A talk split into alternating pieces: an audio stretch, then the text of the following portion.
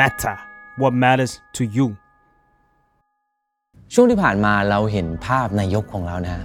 ลุงตู่เนี่ยเดินไปกระทบไหล่กับผู้นำประเทศคนนู้น เดินไปจับมือกับผู้นำประเทศคนนี้นะฮะในงานประชุมคอป26ฮะที่เมืองกาสโกสหราชอาณาจักรนะฮะว่าแต่งานประชุมครั้งนี้มันคืออะไรนะฮะมันสำคัญยังไงฮะที่ผู้นำหลายประเทศเนี่ยต้องเดินทางไปถึงนู่น เพื่อนั่งร่วมประชุมครั้งนี้นะฮะวันนี้รายการ Why Matter Now เราจะมาคุยเรื่องนี้กันครับ Why it matters now คุยข่าวให้เกี่ยวกับคุณ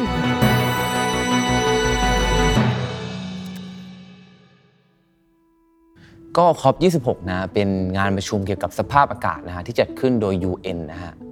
ก็อย่างที่เรารู้ว่าในปีนี้เราคงจะเห็นแล้วว่าเกิดน้ำท่วมในเยอรมนีหรือว่าในประเทศเราเองนี่ก็เกิดน้ำท่วมชนิดที่ไม่น้อยเลยนะฮะหรือในรอบรอบหลาย ๆ ปีที่ผ่านมาก็เราก็เห็นไฟป่าที่แคลิฟอร์เนีย หรือไฟป่าที่ออสเตรเลียนะฮะซึ่งการประชุมครั้งนี้ผู้เชี่ยวชาญบอกว่า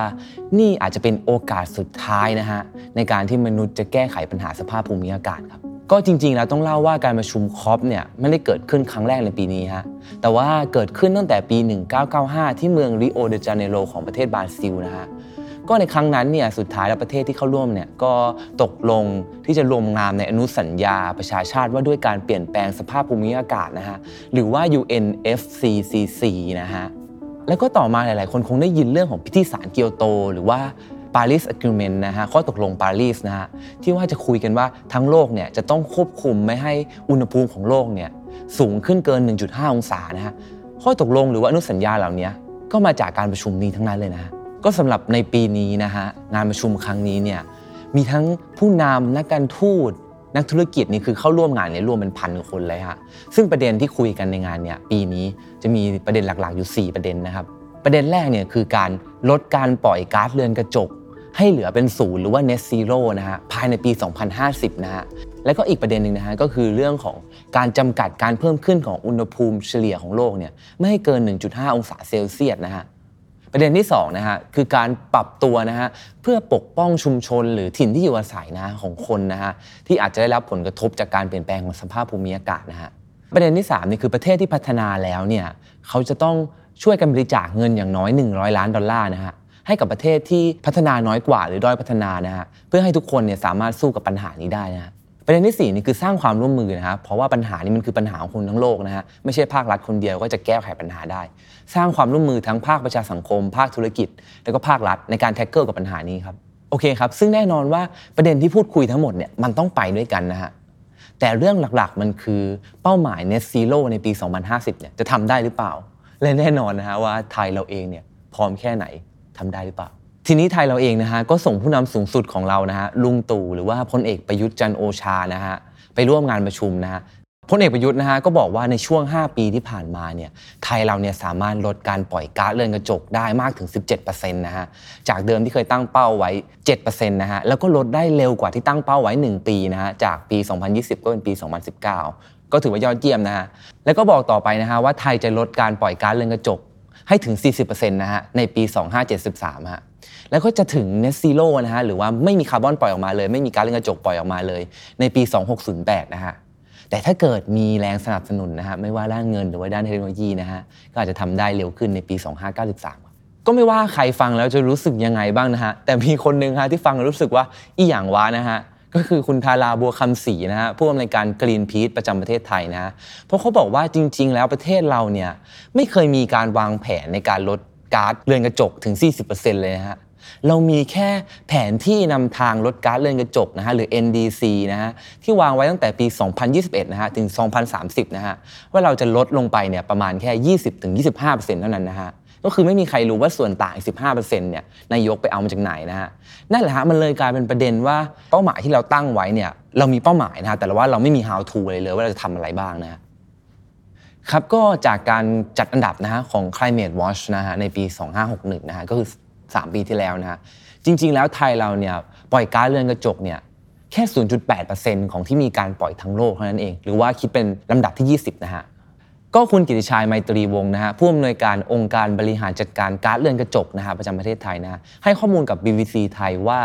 จริง ๆ แล้วประเทศเราเนี่ยสัดส่วน 70%ของการปล่อยก๊าซเรือนกระจกเนี่ยมาจาก sector ของพลังงานนะฮะซึ่งก็คือแน่นอนครับไฟฟ้าน้ำมันหรือว่าอะไรต่างๆเนี่ยฮะ ก็ข้อมูลปี 60 นะฮะจากจิสดานะฮะชี้ว่าประเทศไทยตอนนี้เนี่ยเรามีโรงไฟฟ้าถ่านหินอยู่อย่างน้อย 10 แห่งนะฮะครับก็คือมีในระยองเนี่ยหแห่งปราจีน 2 แห่ง อยุธยา 1 แห่ง และมีเพียงหนึ่งแห่งเท่านั้นนะฮะที่เป็นของกฟผ คือโรงไฟฟ้าแม่เหมาะนะฮะในลำปาง ครับทีนี้จากการวิเคราะห์ของ Greenpeace นะฮะเขาบอกว่าถ้าเกิดไทยเราเนี่ยยกเลิกแผนการสร้างโรงไฟฟ้าถ่านหินที่จะมีทั้งหมดไม่ว่าจะจันนะ ไม่ว่าจะอมก่อยหรือว่าอะไรก็ตามที่มีการคุยกันเนี่ยเราจะสามารถลดการปล่อยก๊าซคาร์บอนไดออกไซด์ได้มากถึง 112 ล้านตันคาร์บอนนะฮะหรือคิดเป็นถึง 40%นะฮะของปริมาณทั้งหมดที่เราจะปล่อยนะฮะครับก็แน่นอนนะฮะแค่ในแง่ของการผลิตพลังงานไฟฟ้าเนี่ย จริง ๆ ก็มีปัญหาเป็นประเด็นที่ซ่อนอยู่ข้างในเยอะนะฮะไม่ว่าจะเรื่องการเข้าถึงโซลาร์เซลล์การเปิดให้เอกชนผลิตไฟฟ้าเองนะฮะหรือแม้กระทั่งการตั้งเป้าผลิตไฟฟ้านะฮะของกฟผเองนะฮะซึ่งตอนนี้คือมากเกินกว่าที่ใช้ในประเทศจริงๆนะฮะซึ่งสุดท้ายทำให้กลายเป็นพลังงานที่สูญเปล่านะฮะครับประเด็นเรื่องของพลังงานเนี่ย จริงๆแล้วมันยังมีรายละเอียดยิบย่อยลงไปอีกมากนะฮะไม่ว่าเรื่องของการเข้าถึงโซลาร์เซลล์เรื่องของการที่ภาครัฐจะซื้อไฟฟ้าจากประชาชนนะฮะหรือแม้กระทั่งเรื่องของการผลิตไฟฟ้าจากขยะน้ำหรือว่าพลังงานแสงอาทิตย์อะไรก็ตามนะฮะรวมไปถึงเรื่องของการที่เรายังผลิตไฟฟ้ามากเกินกว่าความจำเป็นของประเทศนะฮะสิ่งเหล่านี้เป็นสิ่งที่ต้องมีโรดแมพแล้วก็ต้องคิดทบทวนในระยะยาวและลงรายละเอียดนะครับครับอีกประเด็นหนึ่งน่าสนใจสำหรับไทยนะฮะก็คือเรื่องของการคมนาคมนะฮะ ซึ่งแน่นอนผมคิดว่าหลาย ๆ คนคงจะเห็นภาพตรงกันแล้วนะฮะว่าเราต้องหันมาใช้รถพลังงานไฟฟ้าแทนรถพลังงานฟอสซิลนะฮะแต่แน่นอนครับว่าตอนนี้เราเห็นแล้วนะฮะว่าราคาของรถพลังงานไฟฟ้าที่ออกมาเนี่ยมันเริ่มต้นที่ 5 0 0แสนไปถึง 5 ล้านนะฮะซึ่งเรื่องของการเข้าถึงทรัพยากรตรงนี้เนี่ยหรือว่าเรื่องของศักยภาพของมันเองเนี่ยก็ยังเป็นเรื่องที่เราต้องคุยกันนะฮะแต่สิ่งหนึ่งที่รัฐไทยเนี่ยสามารถทำได้แล้วก็ควรทำเลยนะเพื่อสนับสนุนตรงนี้นะฮะแสดงความจริงใจกับการสนับสนุนตรงนี้นะฮะ ก็คือการเพิ่มแท่นที่ชาร์จสำหรับพลังงานไฟฟ้าฮะซึ่งตอนนี้เนี่ยยังมีน้อย แล้วก็ยังกระจุกตัวอยู่แค่เฉพาะในกรุงเทพและปริมณฑลนะฮะครับจริงๆครับแล้วก็อีกเรื่องหนึ่งนะฮะที่สัมพันธ์กับเรื่องคมนาคมเหมือนกัน คือเรื่องของการขนส่งสาธารณะนะฮะ คือนอกจากโอเคเราไม่พูดกันเรื่องรถเมล์เนาะที่สำคัญที่เราอยากจะพูดคือการเข้าถึงพวกรถไฟฟ้านะฮะไม่ว่าจะรถไฟฟ้า BTS ไม่ว่าจะ MRT อะไรก็แล้วแต่นะฮะคือถ้าเรามาดูจริง ๆ แล้วราคาของมันเนี่ยมันไม่สัมพันธ์กับค่าแรงขั้นต่ำของที่เราจะใช้นะฮะซึ่งสุดท้ายมันก็สุดท้ายมันก็ทำให้คนเราเนี่ยก็ต้องใช้รถของส่วนตัวหรือว่ารถแท็กซี่อะไรที่ยังเป็นรถพลังงานฟอสซิลอยู่นะฮะ อันนี้ก็เป็นประเด็นสำคัญมากนะฮะที่จะช่วยลดก๊าซเรือนกระจกสำหรับคนอย่างเราเองนะฮะ คือนอกจากเรื่องของการลดการปล่อยก๊าซเรือนกระจกต่างๆนะฮะมีอีกวิธีหนึ่งที่น่าสนใจนะฮะครับแน่นอนครับก็คือเรื่องของการเพิ่มพื้นที่ดูดซับก๊าซเหล่านี้ หรือว่าเพิ่มพื้นที่ป่าเองนะฮะซึ่งตรงนี้เราก็จะมาดูกันนะฮะว่าตอนนี้สภาพพื้นที่ป่าไม้ของไทยเป็นยังไงบ้างฮะครับทีนี้ในประเด็นของพื้นที่ป่าในไทยนะฮะคือจริงๆ อันนี้อยากเล่านิดนึงว่าย้อนกลับไปในช่วงปี 2500 นะฮะเราเคยมีพื้นที่ป่าเนี่ยชนิดว่าครึ่งต่อครึ่งของประเทศเลยนะก็คือมีประมาณมากกว่า 50%นะฮะ ซึ่งมันลดลงเรื่อยๆนะมันลดต่ำสุดเนี่ยคือในประมาณปี 2540 นะฮะก่อนที่จะมีการฟื้นฟูอนุรักษ์กลับมานะฮะจนในล่าสุดเนี่ยเรามีพื้นที่ป่าอยู่ที่ประมาณ 31%นะฮะซึ่งแน่นอนฮะตรงนี้มันเป็นคำถามว่าพื้นที่ประมาณเท่านี้เนี่ยมันเพียงพอหรือยังต่อปริมาณก๊าซเรือนกระจกที่เราผลิตออกมา ถามต่อไปอีกนะฮะว่ามันเพียงพอไหมต่อปริมาณก๊าซเรือนกระจกที่ยังผลิตมากขนาดนี้ในทั่วโลกนะฮะก็ล่าสุดนะฮะในการประชุมคอป26นะฮะก็ได้มีการลงนามสัญญาฉบับหนึ่งนะฮะที่จะบอกว่า ทุกประเทศเนี่ยจะยกเลิกการตัดไม้ทำลายป่าภายในปี 30 ไม่เอาอีกแล้ว ไม่ตัดไม้อีกแล้วนะฮะก็คือมีประเทศที่ลงนามเนี่ยประมาณ 105 ประเทศนะแต่นะฮะประเทศหนึ่งที่บอกว่าเราจะ tackle กับปัญหาสภาพภูมิอากาศอย่างจริงจังเข้มข้นนะอย่างประเทศไทยกลับไม่ลงนามนะฮะเช่นเดียวกับประเทศเมียนมาเช่นเดียวกับลาวและกัมพูชานะฮะเพื่อนๆทั้งนั้นเลยนะเพื่อนๆในอาเซียนทั้งนั้นเลยครับครับคือจริง ๆ แล้วปัญหาเรื่องพลังงาน หรือว่าปัญหาเรื่องพื้นที่ป่าเนี่ยมันก็เป็นแค่ปัญหาเสี้ยวหนึ่งนะฮะของภาวะโลกร้อนที่เรากำลังเผชิญอยู่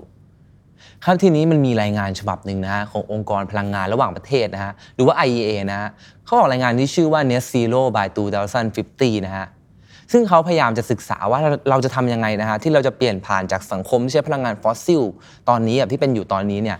ไปสู่สังคมเน t ซีโร่อะคือไม่มีการปล่อยก๊าซเรือนกระจกออกมาเลยเป็นศูนย์นะฮะทำยังไงที่เราจะไปสู่สังคมนั้น โดยที่เราจะรักษาคุณภาพชีวิตที่เป็นอยู่ทุกวันนี้ได้นะฮะ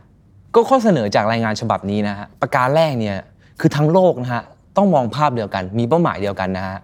ว่าเราจะไม่เพิ่มอุณหภูมิของโลกไปมากกว่านี้นะฮะไม่เพิ่มไปมากกว่า 1.5 องศาเซลเซียสอีกแล้ว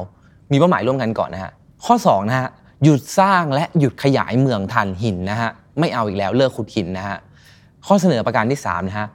ไม่อนุมัติโรงไฟฟ้าถ่านหินที่ไม่มีเทคโนโลยีการกักเก็บคาร์บอนนะฮะภายในปี 2021 พูดง่าย ๆ ก็คือ จะไม่ให้มีการตั้งโรงไฟฟ้าถ่านหินอีกแล้วตั้งแต่ปี 2021 ถ้ามันไม่มีเทคโนโลยีตัวนี้นะฮะครับข้อเสนอประการถัดมานะฮะคือสำหรับโรงไฟฟ้าถ่านหินเนี่ยที่มันไม่มีเทคโนโลยีการกักเก็บคาร์บอน หรือมันเป็นโรงไฟฟ้าที่สร้างมาตั้งแต่ยุคเก่าเนี่ยต้องปลดระวางมันเร็วในเร็วๆนี้นะฮะหรือว่าปี 2040 นะฮะแล้วก็ข้อเสนออีก 2 ข้อนะฮะที่สัมพันธ์กันนะฮะ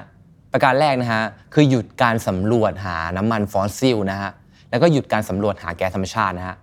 ซึ่งสัมพันธ์กับอีกข้อเสนอหนึ่งนะฮะก็คือเลิกใช้รถยนต์ฟอสซิลทั้งหลายนะฮะหันมาใช้รถยนต์ไฟฟ้าภายในปี 2035 ครับ